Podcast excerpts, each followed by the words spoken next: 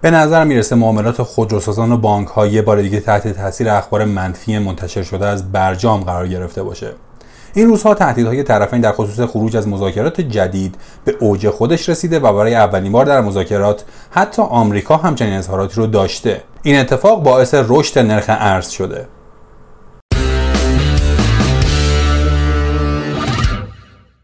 قسمت 277 پادکست بورس پلاس رو تو روز چهارشنبه نهم تیر ماه 1400 مهمان شماییم ما تو این پادکست به بررسی روزانه اتفاقات بازار سرمایه ایران می‌پردازیم شاخص کل امروز با افزایش حدود یک درصدی نسبت به روز کاری قبل مواجه شد و در رقم یک میلیون هزار واحدی ایستاد. شستا و پارس بیشترین تاثیر مثبت بر شاخص رو داشتند. ارزش معاملات خرد با کاهش 10 درصدی نسبت به دیروز در محدوده 6000 میلیارد تومان قرار گرفت. امروز حقیقی ها باز هم حدود 170 میلیارد تومان نقدینگی به بازار تزریق کردند و نرخ دلار آمریکا و سکه هم نسبت به دیروز افزایشی بود و به ترتیب در محدوده 25200 تومان و 10 میلیون 800 هزار تومان قرار گرفتند. در پایان معاملات امروز 283 نماد مثبت بودند که از این تعداد 90 نماد با صفحه خرید به کار خودشون پایان دادن. در مقابل 295 نماد هم منفی بودند که از این تعداد 127 نماد صف فروش بودند. لطیف و اتکای بیشترین صفحه خرید و تپکو و خزر بیشترین صفحه فروش رو داشتند.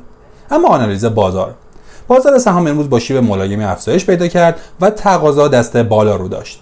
با توجه به معاملات دیروز و قرار گرفتن روز جاری به عنوان روز پایانی هفته این رفتار امروز بازار تا حدی غیر منتظره بود البته عرضه کننده ها در بعضی گروه ها مثل خودروسازان و بانک ها هم دیده می شدن اما به طور کلی کلیت بازار معاملات خوبی داشت. به نظر می‌رسه معاملات خودروسازان و بانک ها یه بار دیگه تحت تاثیر اخبار منفی منتشر شده از برجام قرار گرفته باشه. این روزها تهدیدهای طرفین در خصوص خروج از مذاکرات به اوج خودش رسیده و برای اولین بار در مذاکرات حتی آمریکا هم چنین اظهاراتی رو داشته. این اتفاق باعث رشد نرخ ارز شده. رشد نرخ ارز باعث شد تا نمادهای صادراتی علل خصوص پتروشیمی ها امروز در کانون توجه ها باشند. شبتیز کرماشا نوری پارس و شگویا همگی پرتقاضا ظاهر شدند. این روزها مجامع شرکت ها در حال برگزاریه و بازار نیمه نگاهی به اخبار منتشر شده از این مجامع هم داره. تعدادی از نمادها همه روزه برای برگزاری مجامع بسته میشن. به عنوان مثال امروز مجمع فخوز بود. در این مجمع اخبار جدیدی از تملک فولاد اکسین به گوش می رسید. مشهدی زاده مدیر مالی فخوز اظهار داشت برای تکمیل زنجیره ارزش تملک فولاد اکسین رو داریم. مشکل با بانک صادرات در این مورد حل خواهد شد و سال قبل هم تکلیف ما بود و امسال پیگیری خواهد شد. تمام تلاش مدیران برای حل این خریده. کار تا جای خوبی پیش رفته و در آخرین جلسه ارزش گذاری اکسین در دستور کار مالکین قرار گرفته. مدل پرداخت اقساط هم مشخص شده. همچنین در مجمع شاراک هم عنوان شد افزایش قیمت نفت ریسک زیادی برای شرکت نخواهد داشت. چرا که علاوه بر گران شدن نفتا سبب افزایش جهانی نرخ محصولات هم خواهد شد. در زمانهایی که قیمت نفت و نفتا سعودیه شرکت تلاش می‌کنه نفتای مورد نیاز خودش رو پیش خرید کنه تا در هزینه ها صرفه جویی بشه. شرکت خوراک رو با ارز 10 درصد بالاتر از نیما می‌خره و محصولات رو با ارزی که 10 درصد کمتر از نرخ نیماست میفروشه.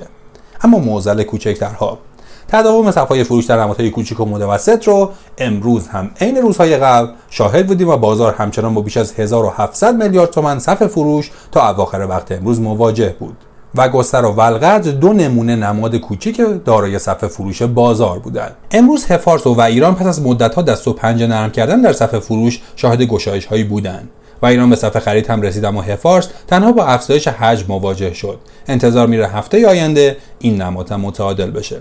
اما از امروز محاسبه PBS در سایت مدیریت فناوری بورس در راستای افزایش قدرت تحلیل سرمایه گذاران قرار گرفته.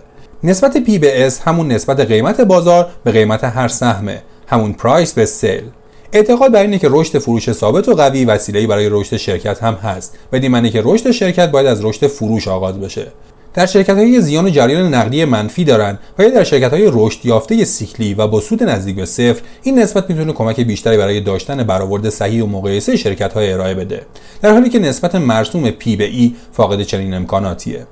این نسبت هرچه کمتر باشه می‌تونه بیانگر پایینتر بودن قیمت سهم باشه.